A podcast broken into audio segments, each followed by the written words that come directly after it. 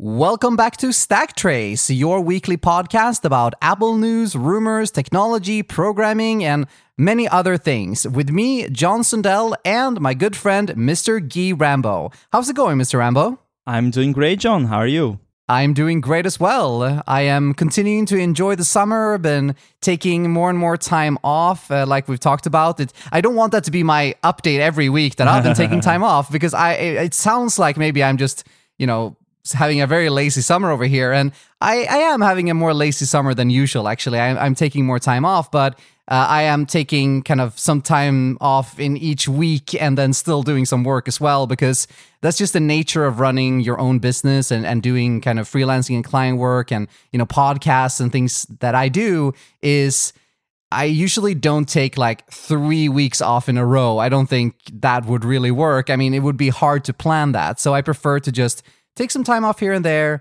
and still focus uh, on work also at least some part of each week. So that's what I've been doing, taking some time off and still mainly focused on client work now uh, during the summer here. I'm, I'm having a bit of a client work summer, which I actually really, really enjoy. Nice. And uh, any interesting things to share about the client work? Of course. So I have now started to use some of the new Swift concurrency features in like proper production code. And that's a really important step for me when it comes to uh, writing more kind of elaborate articles and things like that about these new features. So, so far I've been covering them both as part of our WWDC website and also writing some tips and smaller articles about the features themselves. But, you know, over time, I want to, you know, do the classic Swift by Sundell articles, which are more like, you know, more in depth and more focusing on the techniques and things you can use around the features.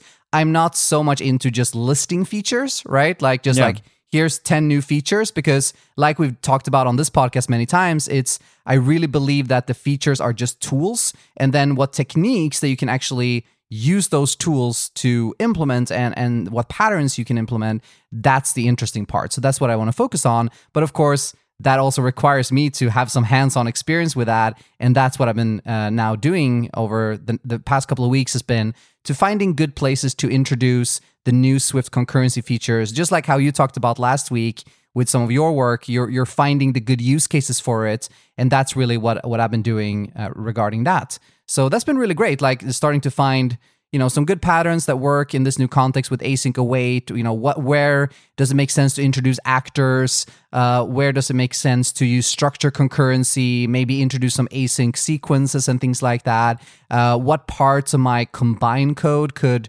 perhaps be implemented using this new concurrency system instead versus what do I want to still remain as combine.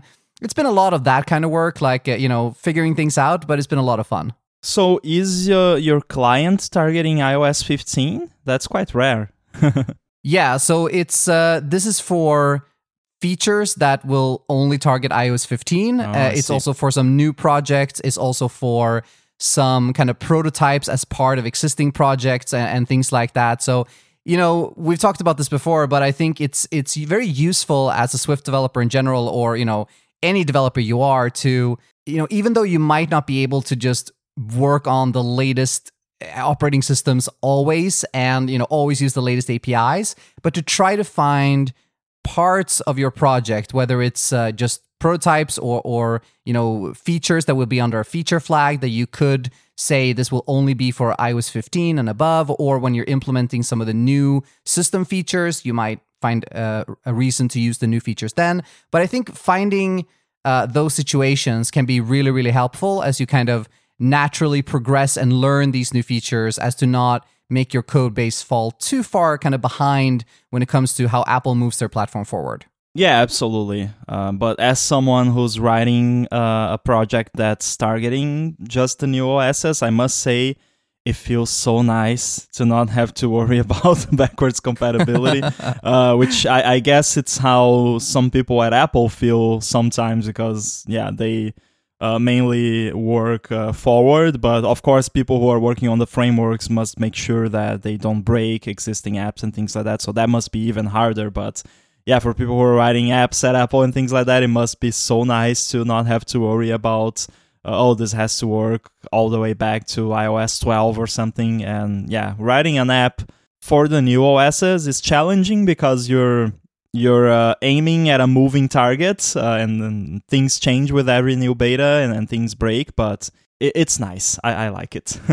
Yeah, I had that feeling uh, last year when I was working on a brand new project for iOS 14 and I could just use all the latest and greatest. It was so refreshing, especially since I usually, to, to your earlier point, I usually work on projects that need to support further back and I can't use the latest and greatest, which is also fine. Like, that's why I really like being a freelancer because I get to work on so many different projects. And like we talked about last week, some of them involve adding features to existing code bases that have been around for a long time. And then I can't, of course, use, you know, iOS 15 only things. That wouldn't make sense. Yeah. But some projects, you know, there's an opportunity to to to do that. And also some projects are brand new apps, right? And that is also fun, but also challenging in a different way. So, you know, like we so often like to say, it depends. And in this case, it depends so much on what type of project are you actually working on. Yeah, yeah, definitely. And I would say for most new projects, I would always try as much as possible to go for the latest uh, because if you start out uh, a new project today and you want to support iOS 13 and later, you're starting out with a bunch of that basically already. Um, but of course, that doesn't work for every project, uh, so it will hugely depend on your target market and things like that. But yeah, needless to say, it's nice. Uh, and uh, yeah, what you mentioned, and, and, and that's something I say all the time as well not targeting the latest and greatest doesn't mean you can't use the latest and greatest features where it makes sense. Uh, say your your project supports all the way back to iOS 12 or something, but you will have a widget. You might want to, for the widget, use the new stuff because that's code that's only going to run on the latest OSs. So I think there's a, a balance that you can have there. Yeah, absolutely. And another aspect of my client work that I wanted to talk a little bit about here is how I am working with test flight builds when it comes to sending test flight builds to clients. Because mm. this is something I have been maybe struggling a little bit with over the past few years when I've been a freelancer is uh, you know to when do I send test flight builds to clients like when do I share some of the code that I've been writing with them given that you know if i'm working on a project where i am delivering a, just the app to the client like they just want me to take a whole responsibility over the project. They want me to just build something for them and send them some builds. Uh, i of course work also on other projects where i'm part of a team and i work with other developers and i send pull requests to them and then they make their own releases and all that kind of stuff. So it's not always the case but some projects that i have I am either the only developer or I am working maybe with some other people, but I am responsible for delivering the kind of end result to the client. And the client is not really involved in the code itself, which is not true for all my projects. Some some of my projects, the clients are also very uh, involved and, and are programmers themselves, but that's not always always the case. So in that situation, then, like when I am delivering the app to a client, um, at what frequency should you do that, or what frequency do I do that? That's something that I've been going back and forth on a lot. And I've sort of settled for some of my projects with what I think is a really nice system. And I've been using this now for a couple of months, and it's been working out really, really well. And that's to do weekly test flight builds. So, what I do now is that every Friday, I make a build of that given project. So, before I stop working for the week, I make a test flight build and I send that to the client, and that's kind of the ending point for the week. Uh, it doesn't mean that we do like weekly sprints because we have in that in, in that particular project. Uh, it's uh, monthly sprints. So the sprints are monthly. We we bring in new t- tickets in the task management system every month, but the builds that I send are weekly, and that has been a really nice kind of balancing uh, way for me where I get to kind of work on different tasks throughout a given month, and some tasks might take more than a week to complete.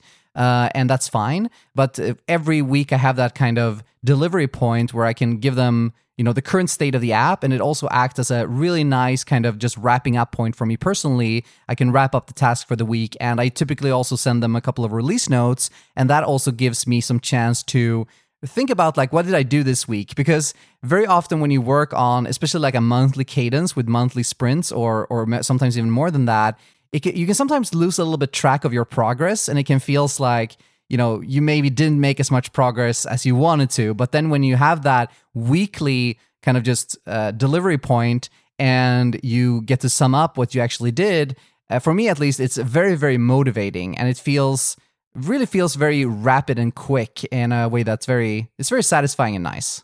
Yeah, I definitely agree with that. Uh, there's also the client aspect because if you're working for a client, they might want to see stuff happening.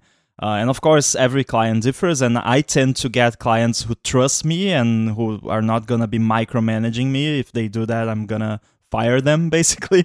but uh, I like uh, I like to to do that as well, so that they can have a a, a tangible thing to to like see the results slowly building up of, of what they they're paying you for basically. So yeah it's nice for for also for them to be able to see that things are happening uh, and it, it's been a bit of a challenge like with the the little client work that i've been doing because since it's it's an sdk there is no like final product that's very useful to the clients like uh, in terms of me building the thing for them. But now that I'm working on the UI part of the SDK, I am uh, giving them access to to a test flight that's basically like a prototype app where you can like see all of the components and interact with them, basically like a playground. Um, mm-hmm. But at least they can see what's going on, and also also their designers can can give feedback on on things that way. Yeah, that's super useful when you're working on more like a developer tool is to have some kind of test application that you distribute both in the team and, and in your situation to a client uh, because it just gives you so much more information when everything is visual. It's more easy to kind of see the progress, but also see the end result and to, you know, everything kind of coming together in one place. I, I really like that approach. So yeah, I would I would do the same thing. I currently don't don't work on any SDKs or anything like that as as client work, but if I would, I would also do something similar as you're doing. And are you automating the distribution somehow, or just uh, clicking archive in Xcode? Yes, I am, of course, using our good friends at Bitrise, which, you know, disclaimer, both a sponsor of this podcast and uh, been a long-time sponsor of Swift by Sundell. Uh, but I've been using them since before they were a sponsor, and they're not paying me to say this. uh, but I use it for almost all of my projects these days, including uh, this one that I just talked about, where it's all automated in Bitrise. It uh, automatically, when I make a uh, push to a branch called release slash something, it will automatically make a release from that branch with the right build number and the right, you know, metadata. And then it's just a matter of actually, you know, releasing that to either the App Store or TestFlight. Yeah. As a, a, a side conversation here, um, I want to talk a bit about branches because uh, I, I have changed the way I deal with branches in my own uh, projects. And this means the ones I work on for myself. Uh, I probably wouldn't do the same if I was working with a team. But lately, what I've been doing is basically I have a branch for a given release and that's basically it so I, I, basically i never really merge things back to the main branch necessarily uh, so like for airbuddy right now i have the v2. 4.2 branch, which is that version's branch, and I have the v2.5 branch, which are the versions that I've been working on. And uh, of course, I will merge the uh, 2.4.2 branch back into the 2.5 one when I'm done with it because it needs to be integrated back into the the other version.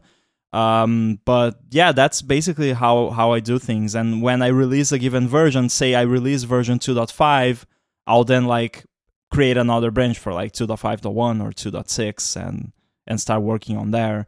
So basically the the branches are the versions. I know that like the quote correct thing to do would be to have tags for releases instead of separate branches, but I'm just a single developer, so like if I'm going to do something super experimental, I will then pull another branch from the version branch to work on that experiment. And if it works, I'll then merge it into the version branch. But what do you think about that approach for a single developer? Do you think it makes sense? So, just to clarify, you don't have any form of main branch at all. Like, uh, it's just a series of version branches. Yeah, uh, it existed back in the day, but eventually I pulled a version from the, the main branch and started branching from version to version, basically. Yeah, I think that could make a lot of sense. It's actually a really interesting workflow because if you think about it, we're always iterating towards the next version, right? Yeah, exactly. And you always kind of know what that version will be. I mean, sometimes there might be some incident that you need to release like a hot fix and then your version numbers might change, but you know what? You can just rename your branch then, right? Like Yeah. it's not a big deal. Uh, it's a very interesting workflow. I have actually not really heard about anyone using something similar. So maybe you invented a new Git workflow here now, Rambo, the, the Rambo flow. uh, but it sounds great. Uh, so the main reason why I still use the main branch while still using version branches for releases is because I, when I'm iterating, I, I use a separate Bitrise workflow for the main integration. So when I do the main integration, I run all the UI tests, the, the unit tests, and everything at integration time so that I know that main always has like a green light for all my automatic tests and everything like that. And I have a bunch of other scripts that run uh, as part of that integration workflow. But then when I make a release, I still run some kind of smaller subset of the test just to make sure I didn't, you know, forget to run them or something like this, even though this is all automated. But it's just an extra check. But then the release workflow is mostly just like uploading the uh, artifact, like doing an archive and uploading the artifact to uh, App Store Connect. So I have separate workflows for release and for main integration. And I guess I could, you know, set something different up where uh, I could make some specific commit message or something to trigger the release workflow. But in my case, I think it makes more sense to have that main branch for the development workflow and then have that prefix release slash for the release workflow. And I guess, you know, similar to your comment there, I could also use tags if I wanted to. Uh, I, for me, it doesn't really matter. Like, I, I think it might have some different implications when it comes to the Git metadata, whether you use a, a tag or a branch. Uh, of course, a branch probably takes up more space and so on. But you know, for me, it's it's kind of the same when I'm just working on this on my own. Yeah, definitely. What I like about this is that there's no confusion to me about what I'm doing. So uh, the uh, 2.4.2 version that I mentioned, uh, it was uh, released to fix some some stuff related to the new Beats Studio Buds, which we'll talk about in, in my segment soon. Um, and I had recently released 2.4.1, but I was already working for quite a while on 2.5, which has a bunch of stuff for macOS Monterey and shortcuts and, and lots of new features and things like that. So of course I couldn't release that with the fixes. So it was super easy to just go back to the 2.4.1 branch, pull a new branch called 2.4.2, do the fixes there, push the release, and then uh, I can merge 2.4.2 back into 2.5 to incorporate those fixes.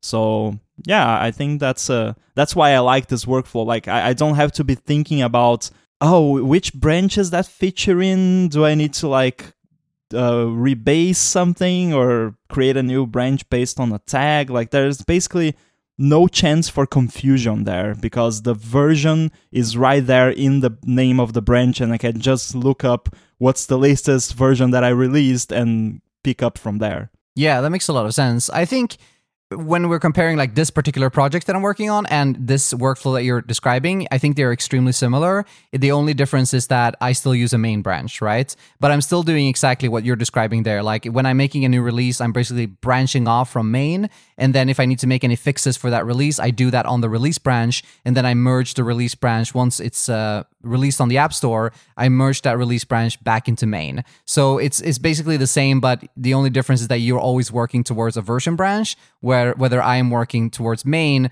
until it's time to make a, the first release candidate, which is at the point where I create the release branch. Yeah, makes sense. And of course, this is only viable with a single developer, maybe like if one or two developers are working, because otherwise uh, it's gonna be complicated and, and generate lots of conflicts. So yeah, I understand that this is a privilege of indie developers.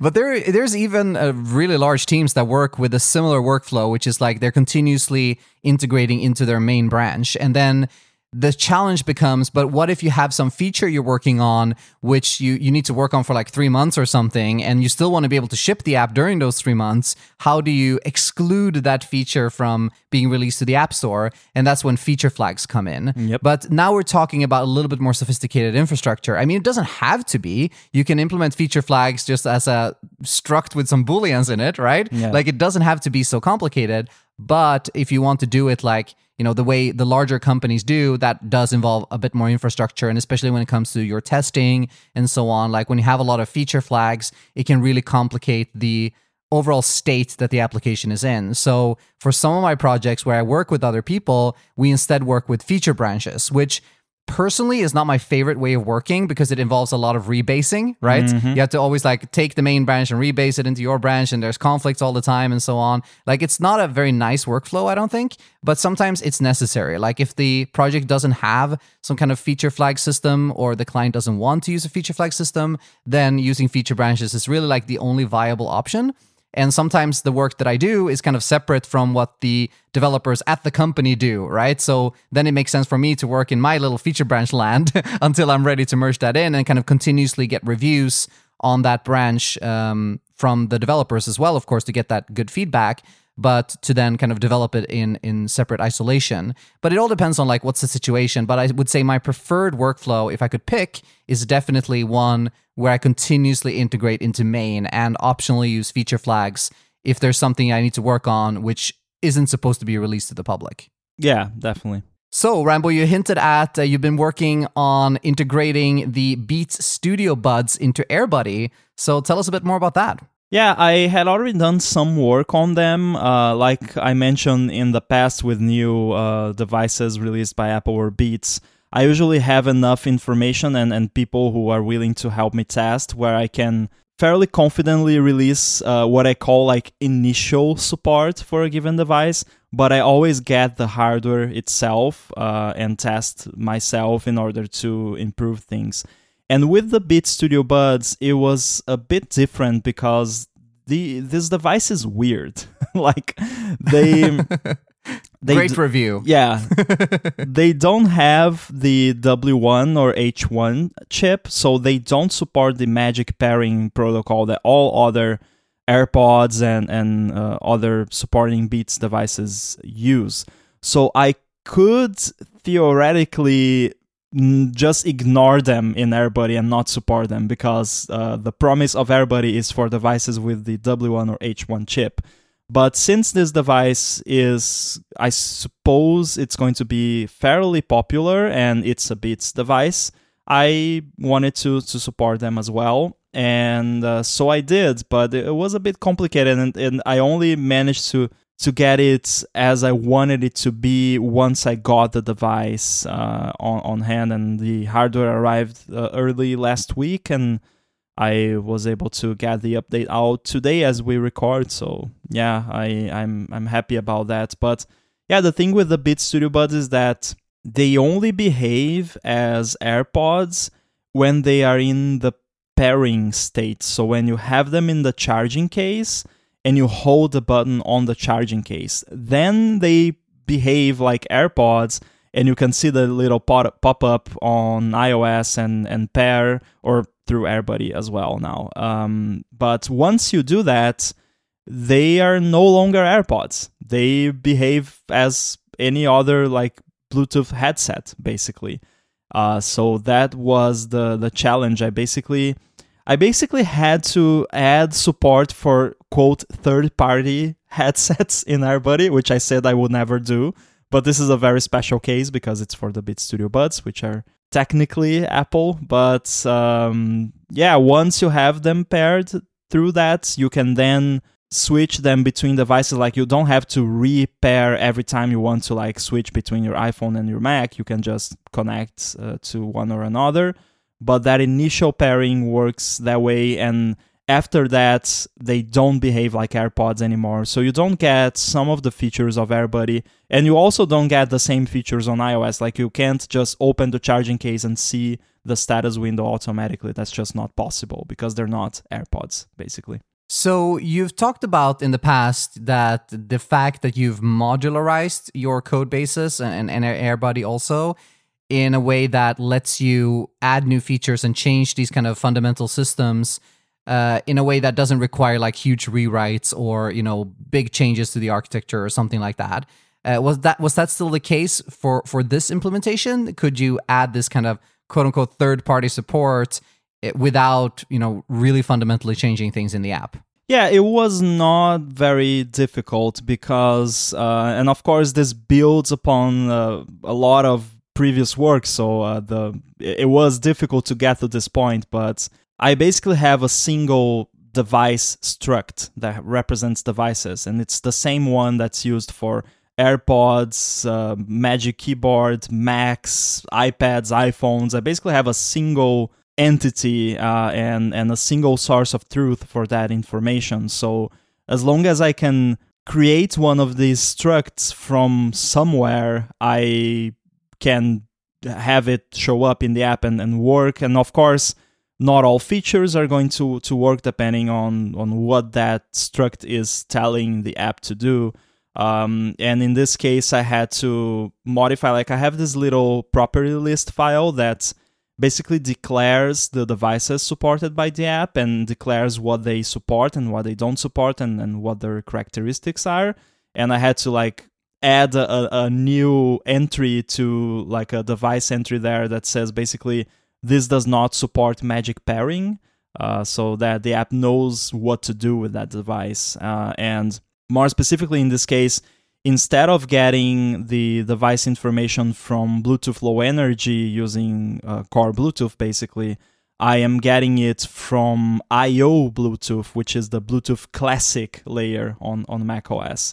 So it's basically a completely different system that's providing the information for the Beats Studio Buds. Uh, but since I have these abstractions in place, I, I could pipe it through the same pipeline basically and, and it all quote just works nice that's a huge benefit of communicating between different parts of an application with a kind of standardized data model because yeah. one problem that i see in many code bases that i work with is you have these objects that are very domain specific and they get passed around all of the code base, right? And you have, you know, they can range from, you know, you're using some specific database or some specific networking layer or some specific anything, right? And you're just passing this around to different view controllers or different views or different manager objects or controllers or what have you. And then it becomes really hard to make these kinds of changes. While if you have something which is a little bit kind of more abstract in a way, like your device struct, which is more a kind of a declaration of what a device supports, right? Rather mm-hmm. than being having anything to do with the kind of resolving that information. And then you could just resolve that information in a completely different way in this case, but the way you communicate to the rest of the code base is still exactly the same because the rest of the code base doesn't have any awareness of, you know, how was this information retrieved? Was it retrieved from the new Bluetooth stack or the old one or through some other process. Like for the rest of the code base, I assume that doesn't matter. They it, it just matters what's in this device struct. Yeah, definitely. Uh, a device is a device is a device, right? It's like there, right. there's no like there's no mobile device struct or Mac struct. It's all exactly device. yeah. Uh, and uh, I just counted here. It has about 30 properties. This struct, so it, it's quite dense. Uh, and you mentioned resolving, uh, and I actually have a protocol which is called Device Resolver, and and that's what it does. It it gets uh, stuff from somewhere and spits out a, a device. Um, so yeah, you you you were right on there. Oh, awesome. and that's a trade off you made there, right? Where some people might look at that struct with 30 properties and say, oh, this is bad. You know, this needs to be split up. It needs to be, you know, introduce a couple of protocols here and introduce a couple of different abstractions here. But perhaps that's not needed, right? Because yeah. perhaps this uh, struct contains a lot of information, but maybe that information is required, right? And sometimes we can get a little bit like, um, theoretical when we look at these things and we can say, you know, oh, the book tells me that you should never have more than 10 properties in your struct, right? Yeah. But pragmatically, when you look at these things, it might be the right choice to say, have this be the single source of truth, have all of the actual logic that generates this struct happen elsewhere. So this struct doesn't become like, you know, 5,000 lines of code for, you know, doing all sorts of device specific stuff, but still can remain a completely device agnostic uh, representation that's fine then as long as you know the the logic happens elsewhere the struct can still have a fair amount of properties and i personally think that's fine yeah and and uh, there are trade-offs like you mentioned like uh, this uh, struct has like a property for a charging case which is another struct that represents the device's charging case And of course, a Mac doesn't have a charging case, at least not yet. Uh, so uh, in that case, it will just be nil. But that's not like getting in the way uh, in, in, any way. Uh, and it also has a kind property, which is an enum, and uh, that's what tells the app whether this is uh, a headset or a Mac or an iPhone and things like that. Um, but if I were to like do this all like protocol oriented and, and things like it would it would just make things so much more complicated uh, unnecessarily in my opinion. And this is also this struct is also codable which means that i have a lot of flexibility like i can store this and decode it in, in, various formats and things like that and that's used throughout the app. Um, so yeah i think in my case this this was the best approach. Um, like uh, the the other thing I could think about here would be inheritance, but we all know that inheritance is the root of all evil. So yeah, yeah, and I think with either the uh, inheritance route or the protocol route, which would be kind of more object oriented ways of thinking about this. I know that people who use protocol oriented programming doesn't like to think that they're doing object oriented programming, but they are because, you know, a protocol might just be an interface, but it's at some point, you know, especially if you're composing protocols and things like that, you are kind of doing uh, object oriented programming and there's nothing wrong with that. Like it's just a pattern.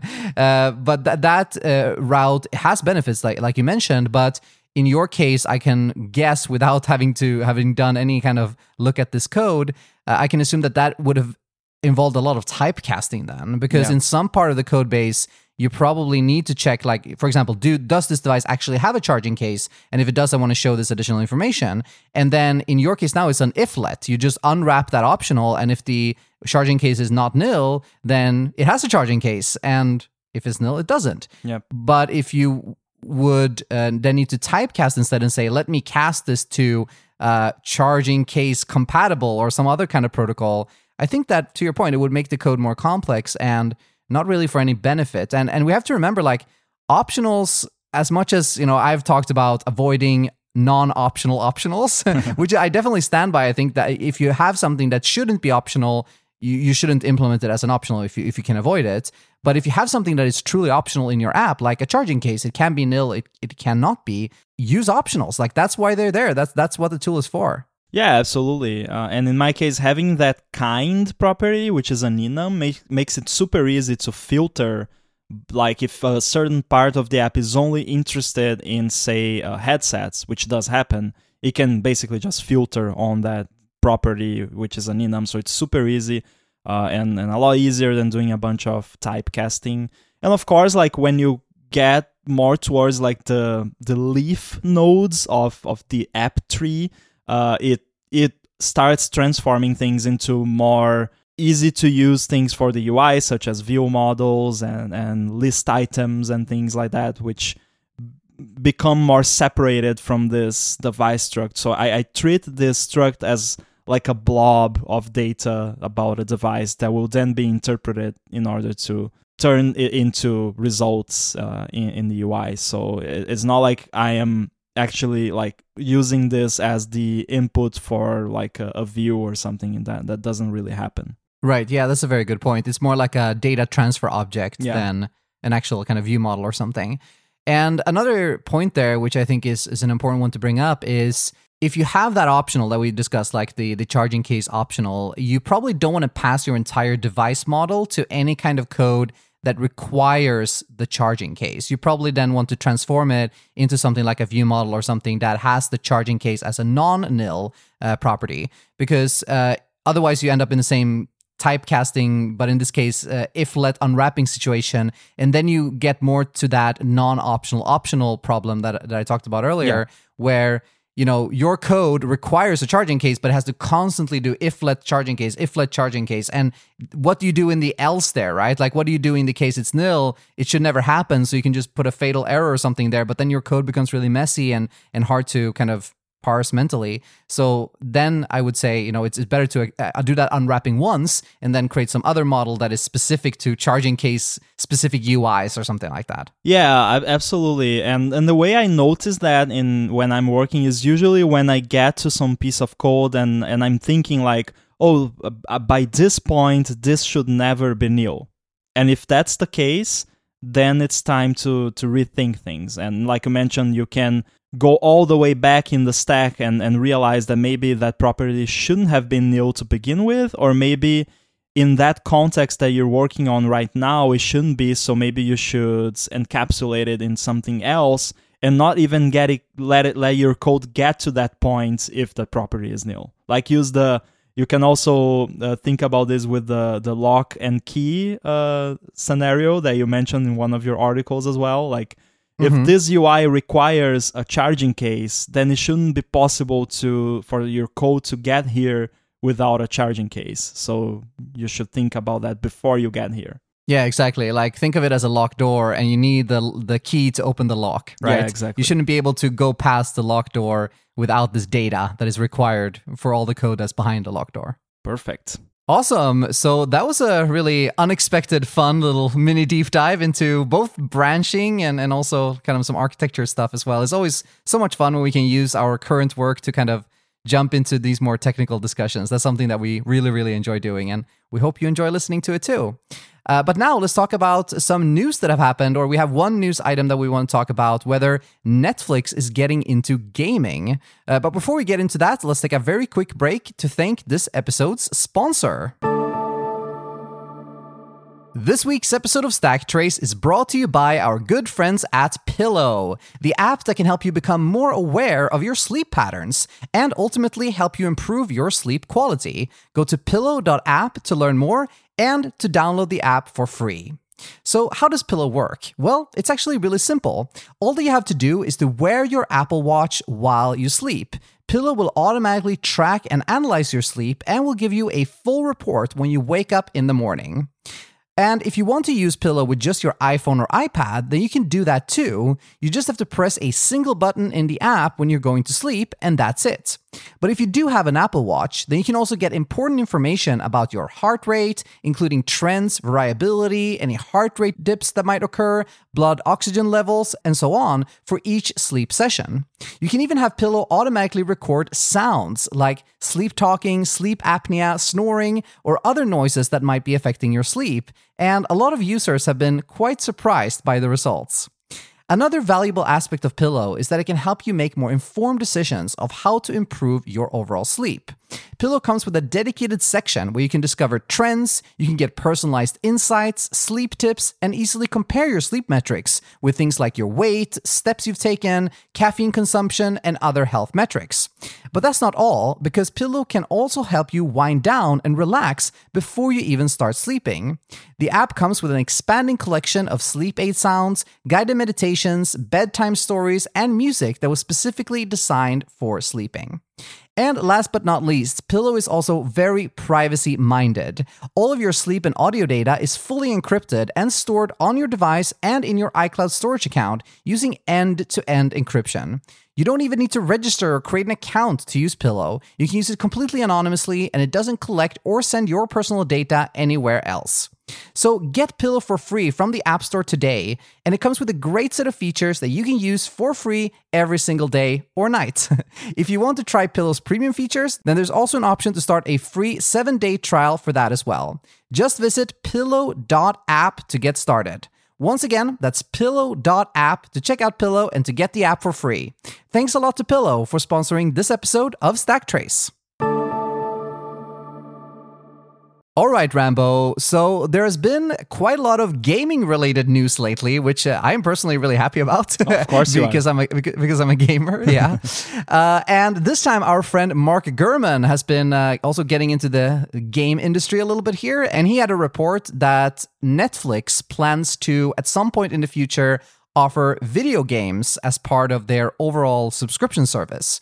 And then Netflix, they um, released their Q2 earnings report where they said, and I'm going to quote here from the report, very professional, where they said, We view gaming as another new content category for us, similar to our expansion into original films, animation, and unscripted TV. Games will be included in members' Netflix subscription at no additional cost, similar to films and series. Initially, we'll be primarily focused on games for mobile devices.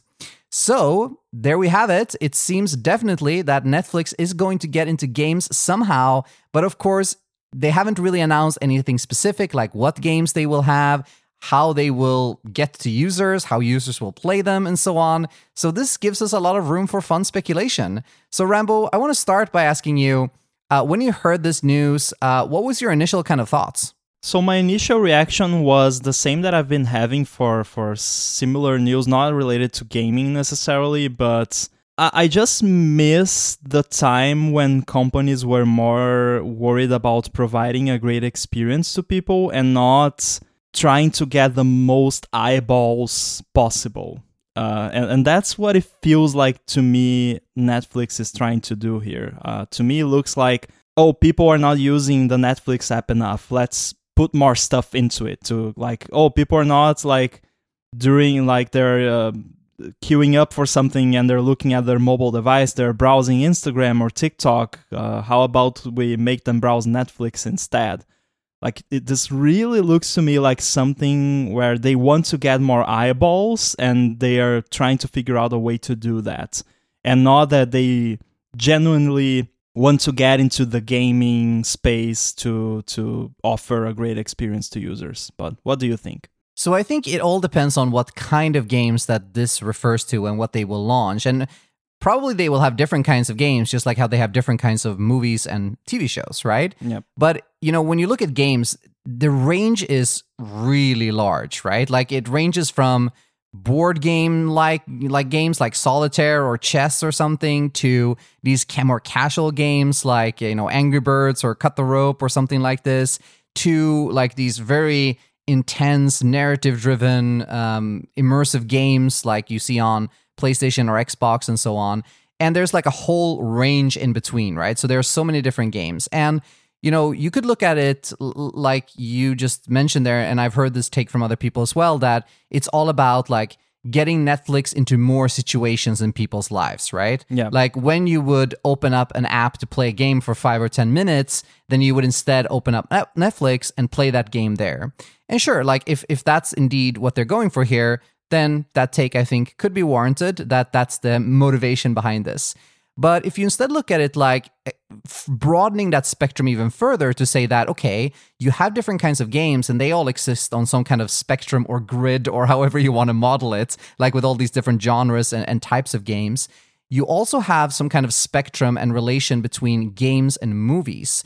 And that line, I feel like, is getting more and more blurred, where I play a lot of games now these days that have incredible graphics and I would say are you know, narratively and, and with the voice acting and with the script and the writing and everything, it's like movie level. Like it's incredibly good quality. And, you know, coming from the other direction as well, if you look at something like a superhero movie or a movie with lots of visual effects, like that's getting closer and closer to a game in terms of how it looks and feels. So I feel like Netflix, what they might be going for here, if you have a more charitable look at this, then we could imagine Netflix going at this to say, okay, we want to be there in the middle. We want to be where movies and games meet and create some really cool, like very narrative focused, like movie, TV like games that kind of tie into the rest of our content. Kind of like a con- continuation of this um, Bandersnatch that they did, right? Mm-hmm. Which was kind of like a choose your own adventure movie, uh, but like more like a game like that. So it all depends for me on what uh, type of games are they looking to create? Yeah, the thing that that killed that idea for me was the focus on mobile devices. Uh, and I mean, I'm a developer. I think mobile devices are great, but I don't think they're the best vehicle for deep narrative driven games. Like, it's probably more towards casual gaming, like you mentioned. So, I mean, I could totally see them doing amazing stuff for the TV and for like some VR stuff in the future, but they specifically mentioned starting out on mobile, so I don't see how they could pull off like a, a Detroit Become Human on on an iPhone that's immersive and that people will play while out and about. Well, if you think about it, so so why are they targeting mobile? It could be definitely uh, what you're saying because they want to create more casual games. It could simply be because it's the only platform that they could really write something like this for. Because if you think about it, if they wanted to create a game for the TV, how would they run that? Like, unless we're talking about cloud streaming here, which I don't think it's necessarily the case. Like, I think a lot of people, when analyzing this news, have jumped to the conclusion that this will be cloud streaming, similar to the Xbox cloud service and Google Stadia and things like that. Uh, maybe it will be, but it, I don't think it necessarily has to be that. Uh, but regardless, like, will this run on the TV, like on my LG TV, for example? Will it run like as an app, like as the Netflix app that I'm not sure if that would be powerful enough for a game. And, you know, similarly, would they create this for like Xbox or PlayStation? Probably not. So since they don't have a box, like they're not going to ship a console, I don't think. Then it makes sense to do it on mobile because I guess the other option would be PC, but mobile, I guess it's a much larger addressable market. And then, you know, they have this app where they could actually implement the game. Yeah, but then there's a mismatch between the type of content that you mentioned would be great and the medium where it'll be played at. At least to me, like maybe I'm old and I don't see how an experience on a mobile device can be immersive and things like that. But I don't know, it seems to me like there's a mismatch between the content you mentioned uh, and the type of content you mentioned and the mobile space. But maybe maybe i'm old like i mentioned. I mean i'm only speculating here right? And maybe i am just looking at this yeah maybe i'm just looking at this with like super optimism right? And it's like it's going to turn out that the games are just like these match three games you know with you know the slot machine mechanics. Maybe with like i don't know. in between. Yeah although they did say no ads which i ah, think is okay. Is, is great. Like I'm I'm happy about that. That that that is a good sign. Anyway, um, so I think you're right in a way. Like when you think about very immersive games, you don't jump to think about iPhone games, right? Like at least not in the majority. There are a lot of like narrative games and and more like quote unquote movie like games on iOS as well, and more of them are coming out. But the, the games we see that are successful and, and that we associate with mobile gaming are, are not that primarily, right? They're more these casual games that we talked about. But if you think about it, like, do people watch Netflix currently on their phone? Probably, right? True. Like, I don't watch a ton of Netflix on my phone. I mostly watch it on either my iPad or on the TV. But I, I, I'm sure that a lot of people watch TV shows and movies on their phone. And then why couldn't they play a narrative immersive game on their phone as well. Like, what's the difference? Yeah, that's a good point. Um, that doesn't address like if I am willing to like lay down or something or sit down and look at my phone screen for like an hour or something, I already have the Netflix Netflix catalog. So I guess this makes sense if what they want is to attract an audience that they're not attracting right now, which is people are spending time playing games and they could be spending that time on Netflix, but not out and about like I, I thought about. Maybe like at their home or something and, and with a, a more immersive experience, at least as much as you can do that on a mobile device. Uh, but yeah, like I mentioned, we're both speculating, so we, we don't know what this is going to look like, but I guess it could be both. Yeah, absolutely. And and probably it will be. You know, Netflix has already so many different kinds of TV shows and and content in general, right? So if you want something more lightweight, like I guess the TV equivalent of a casual game would be something like you know a reality show or or a humor show or comedy or something like that, right? Compared to something like very in depth, like a, a movie or something like that, where you're uh, watching it in a different way, right? And it's not to say that one is better than the other. I watch all kinds of content myself. I play all sorts of games myself. Yesterday, I was playing both Tetris and a very, very like game where I'm really, really into it, like role playing game. So I play, I, I play and watch all sorts of things myself. I don't think one is better than the other. But I think it's interesting to think about these things. And one thing they've said explicitly is they wanted to leverage their existing IP. And what that makes me think of is something like Stranger Things, for example, right? Like imagine like a, a Stranger Things sort of uh, game, which is perhaps not like a first person shooter, but more like you know a narrative driven game where you are maybe like making different choices and you're walking around in a stranger things world and it's more kind of a little bit slower paced it's more suitable for that kind of mobile uh, experience rather than being something you play like with a controller which is super fast paced which they might also get into but the way I think about these things, it's it seems more to be the, those sorts of games or more casual games. But I hope it's more kind of the narrative driven games that will kind of tie together with the rest of the Netflix content. Yeah, yeah, that makes sense. Another aspect of this that, that came to mind uh, is increasing the perceived value of a Netflix subscription. Uh, I don't know how it is uh, all over the world, but at least here in Brazil, I've been seeing more and more people saying that they are canceling their Netflix subscription because it's gotten like really expensive here. Uh, and I'm going to say the price, and it might not sound expensive, but for the reality of the country, that's a lot of money. Uh, so the Netflix subscription, where you get like 4K streaming and basically the same features you get from Apple TV Plus, uh, it, it costs the equivalent to about 11 US dollars here and uh, monthly. And the Apple TV Plus subscription is just two dollars. Uh, so actually a little under, but about two dollars. Uh, so when you compare the the pricing, you can see that, that like Netflix is a lot more expensive. Of course, it has a lot more content because they have a lot of catalog, but uh, people are maybe are not seeing the value in, in paying all of that money monthly to like watch one or two movies or like to watch Stranger Things when the new season comes out. Right, exactly. Yeah, I think that could definitely be part of the strategy to to increase the value, uh, but also to your earlier point as well. To it could either be to bring in people who perhaps doesn't watch a lot of Netflix but likes to play games, or it could also be what I mentioned earlier: pe- people who really like some of the content that is on Netflix and they would like to quote unquote engage with it further, right? like now it really sounds like a press release or something, right? But you know what I mean? Like if you're really into Stranger Things and you want just as much Stranger Things as you can get, and there's a really cool Netflix produced Stranger Things game, then you might be into that as well, right? So yeah. it could be all of those things. Um, but going away from the kind of strategic, you know, what will they do, the content and so on, which is really interesting to speculate about, but this is Stacktrace. So we also need to talk about the technical aspect.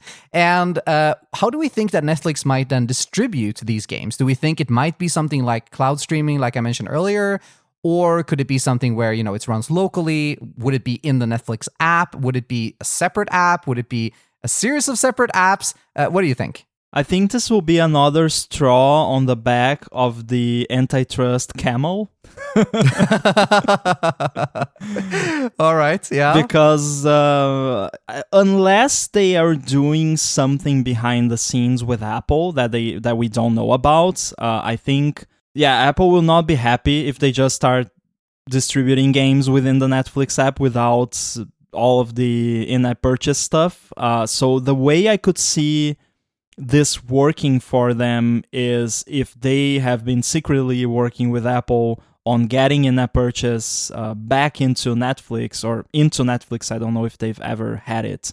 Um, so that's the way I could see this uh, working out for them. I, I I don't see Apple just allowing Netflix to do basically what Microsoft wanted to do and they could not do. So I wonder if maybe the solution for Netflix will be the browser, like Microsoft did. Yeah, exactly. Like the Xbox cloud gaming is running on the browser, like we talked about on a few episodes ago.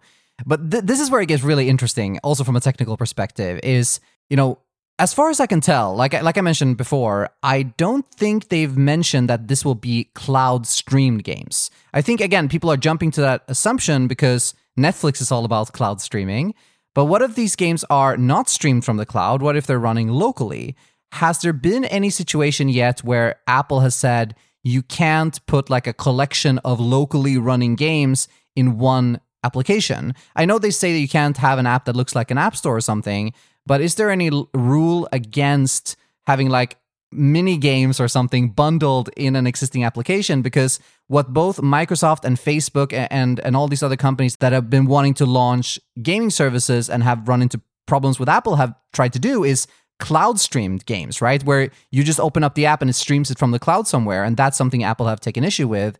But what if the games would be running locally? Do you think that might make a difference? I don't think the issue Apple had was the fact that the games were being streamed. The issue they had is that and this is actually a, a written rule in the app review guidelines is that they would have an app that would basically act as an app store. Uh, so I, I, I think that's where the issue shows up.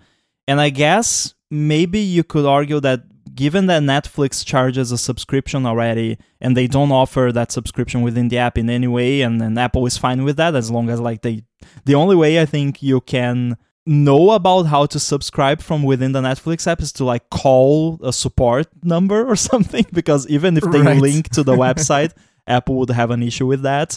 Uh, so I guess given that Apple is fine with that and you can stream movies and things like that on Netflix just fine, maybe they would not find an issue with the game thing. But the problem is that Apple has this very weird distinction between content and executable code basically uh, which it, it like makes no sense because when i open a movie in the netflix app that movie is making my device run code like even though it's not the code itself it, it it is a bunch of bytes coming from the web that's making my device run code.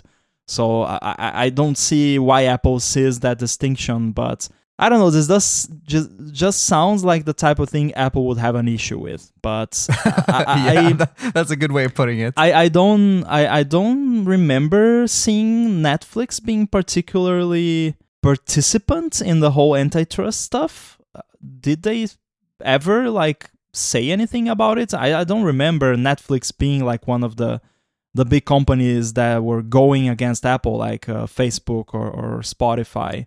Um, so I don't know if they maybe have some special arrangement behind the scenes that's going on, but I guess we'll know soon enough.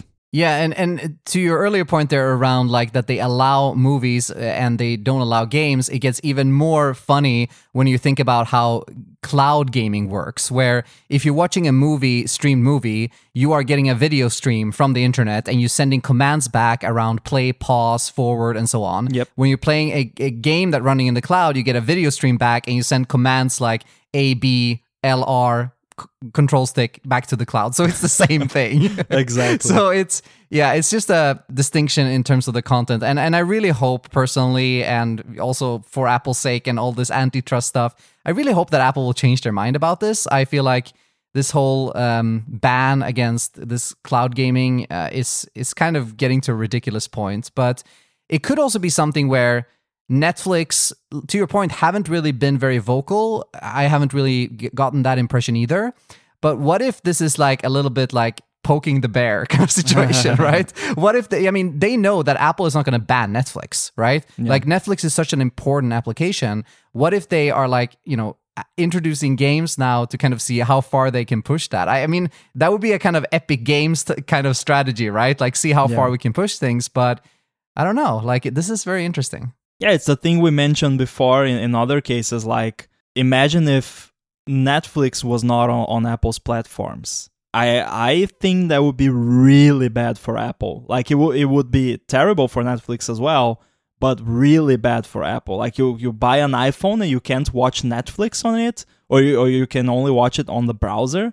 Like I think yeah, uh, it- it's interesting to to see where this goes and if it is the case, like you mentioned, that they're poking the bear and, and seeing uh, how far they can poke until Apple does something. Yeah, it's it's a really interesting kind of power play going on between all of these companies. And you know, we have Microsoft and Facebook already involved in this and they are very big companies too and you know, it's it's just interesting to see how this will end up both for Apple and for, you know, the whole industry. Definitely. Cool. So we'll definitely be returning to this topic. I think it's uh, both concerns like the App Store. It's technical. I love games. I, I know that you're a fan of, of some games, and and we're of course fans of Netflix and so on. So it is a very interesting topic for all those reasons. Uh, but now let's round off this episode with uh, Ask Stack Trace, which is, of course, our segment where you, dear listeners, get to ask us any questions you want about technology or, or anything else. And you can always tweet with the hashtag Ask Stack Trace or email us at stacktrace at 9to5mac.com and we will get your question and we will answer it on a future episode. And our question for this week's episode comes from Abel. And Abel asks I recently joined a company with an undocumented codebase. What are some tips and tricks that you would recommend on getting familiar with the codebase as fast as possible?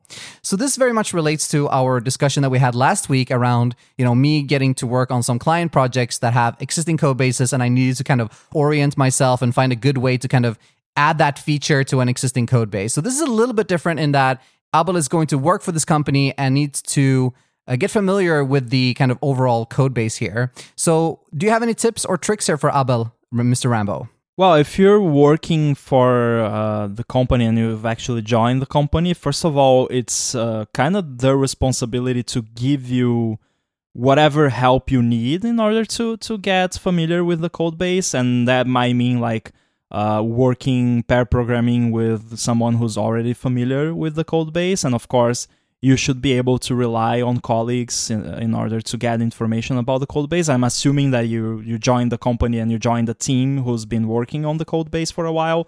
If you you joined the company and they like had this code base in, in the closet somewhere and and here it is, then it's a, a different story. But I, assume you're probably working with colleagues and, and you have a team where you can rely on, on your colleagues to get familiar. So what what we did uh, at the Jobby Job is with a new person, we always gave them a walkthrough of uh, the the product basically. And I think uh, focusing on the code base first might not be the right way to go about this. You first need to familiarize yourself with the product. So, mm-hmm. assuming this is an app, you, you need to actually use the app and basically get to know every single corner of the app, even the corners that most people never go to, like the little help icon in the corner that opens up the, this little help desk system or something like that. Like get familiar with the product and and uh, we did that at the job Job uh, by doing like a walkthrough with the the new uh, person who was joining the team.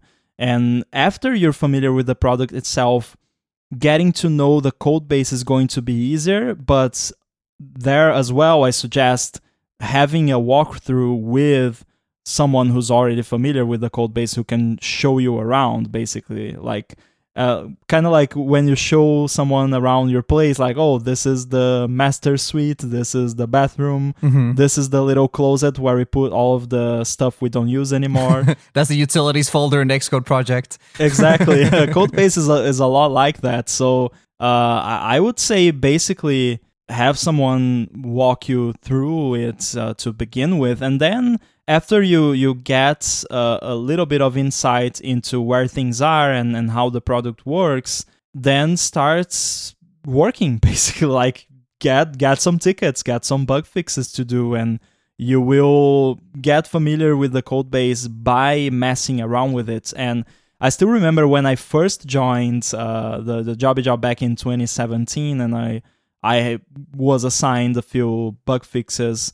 I was basically like running the app from Xcode, setting breakpoints, and like tapping buttons on screen to find like where does this go and which view controller is this. Uh, and that's basically how you have to do it. And I would say it's it's extremely rare that you'll find a code base that's gonna be documented to an extent where you can like read documentation and understand the entire code base. That's just not possible. Yeah, it, that would only be the case, I think, if you're going to work on some kind of SDK or framework or something where you know there's some kind of public-facing documentation. Yeah, uh, it's very, very rare that even large companies have like elaborate documentation about internal code uh, changes or internal code structure. Like, because that just changes so rapidly that keeping that documentation all up to date is really difficult. You even see this challenge when people create design systems and, you know, they create these beautiful websites, for example, internally with all the components and everything looks so great. And then three months later, the design system is out of date because, you know, uh, you know, the design changed or was tweaked in some way. And, and that's not to say that you should never write documentation. It's just a comment on the kind of, uh, reality of most companies, right? Like that's just when you're joining a new company, that's usually how it is. So I agree with you. I think approaching a new code base from kind of the top down is definitely my preferred approach as well. Like I like to start with whatever I'm interacting with to trigger the code. So if we're talking about an app, that would be the UI. If we're talking about some kind of server application, it would be the website or the server endpoints or something like that that I am calling to see what code is triggered. And if we're talking about something like a framework, then the tests could be like a, a good starting point or, you know, an, a test application that uses the framework. So it all depends on what's your entry point into this code base. I would suggest starting there. And I do the same thing as you. I try to get a good structure of the app itself, if we're talking about an app now, uh, the flows and so on.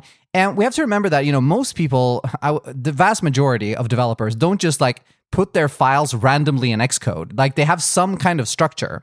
So even though that structure like I mentioned on the previous episode, might initially seem really strange to you because you haven't seen it before. And it might not be a structure that you would have chosen if you wrote this.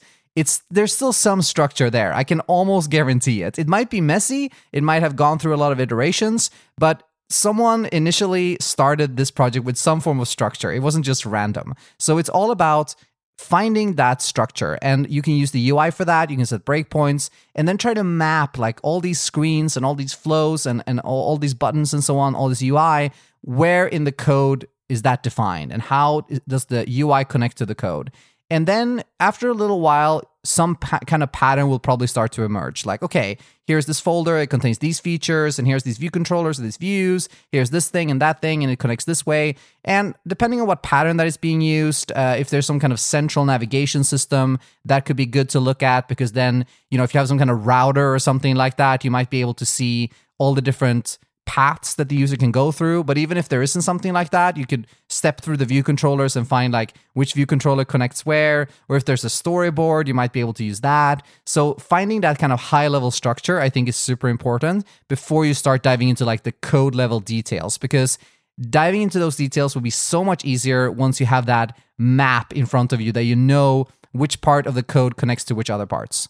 Yeah, I think that that's a good approach. And then I would just reiterate what I said last time, which is, and, and it ties back to what I just said there as well, that don't assume that the code base was written with no structure or that the people who wrote it before you uh, just made a series of bad decisions, right? Like sometimes that's the case. Sometimes the code base has gone really, you know, poorly maintained for a while, and that's unfortunate. But a lot of the times there is a good structure. There is um, you know system that you can discover. You just need to discover it. And to your point, Rambo, the best way I think to discover that is to ha- have someone guide you through it and have you you know walk you through the the code base, especially if it's not just like a client project that you're going to work on for a couple of weeks, but something where you're going to work potentially for years. Definitely, the company should uh, be willing to invest that time to uh, teach you all of the code base and how it works and how the product works also. So getting that help from some people who are already there, I think also is really, really useful. Yeah, and if and for a complex code base, you're not gonna familiarize yourself with the entire code base in any reasonable amount of time. Like it's gonna probably take over a year in order for you to get completely familiarized. And and by that I mean not that you'll know everything uh, from memory, but you at least know where everything is and, and and how things plug into each other and, and and depending on how big the code base is, can really take a long time. So familiarize yourself first with whatever it is that you're gonna be working on and as time goes by and you get assigned more tickets and, and, and develop more things you're going to naturally find the places uh, of the code base that you're not that familiar with yeah, absolutely. That's a very good tip. And you can also discover some of this stuff by just hacking around with the code base, right? Like change some title somewhere, right? Like I sometimes go and I change like label text to like test, test two, or here, here's this button, you know? And then I, yeah. I discover like where in the UI is that and so on. So you can just play around with the code base for a little bit and see how that would work. And definitely don't fi- feel any pressure to learn everything at once because most of these things I think are easier to learn organically as you implement new features. And just as an example, when I was working at Spotify, I worked there for almost four years, and I think I quote unquote learned like a fraction of the code base, right? Like yeah. I definitely did not know the entire code base, even though I worked there for so long and I worked on very kind of company wide tools and frameworks and, and technologies. It was just impossible to know the entire code base because it was so large. Yeah, that definitely happens. Cool. So thanks a lot for that question, Abel. I hope our answers were useful to both you and to all of our other wonderful listeners. And once again, uh, to remind everybody, you can always ask us a question either by tweeting with the hashtag AskStackTrace or by sending us an email to stacktrace at 9to5mac.com. And I want to put out like a little bit of a call for questions here also. Like, if you have a question, please send us your questions because now we are kind of getting to the end of the uh, big batch of questions we got a few months ago. So we need a new batch. So uh, if you have any question, please send it along. Uh, we really, really appreciate it. Uh, but that's it for this episode of Stack Trace. So thanks a lot for listening. Thanks a lot to Pillow for sponsoring this episode. And we will talk to you next week. So say goodbye, Mr. Rambo. Goodbye.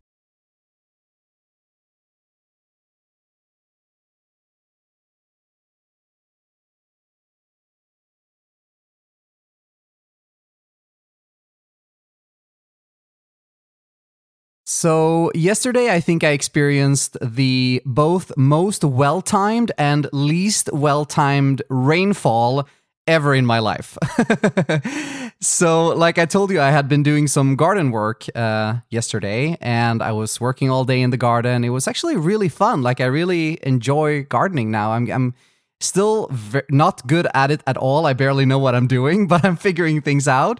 And, you know, because because I'm still very much a beginner, everything takes pretty long for me because I have to figure everything out and I don't want to do the wrong thing and ruin my whole garden, right? Yeah. So I was spending the whole day like cleaning out like dead grass and sowing some new grass and you know all that stuff that goes into it. Like I wanted to really improve my grass.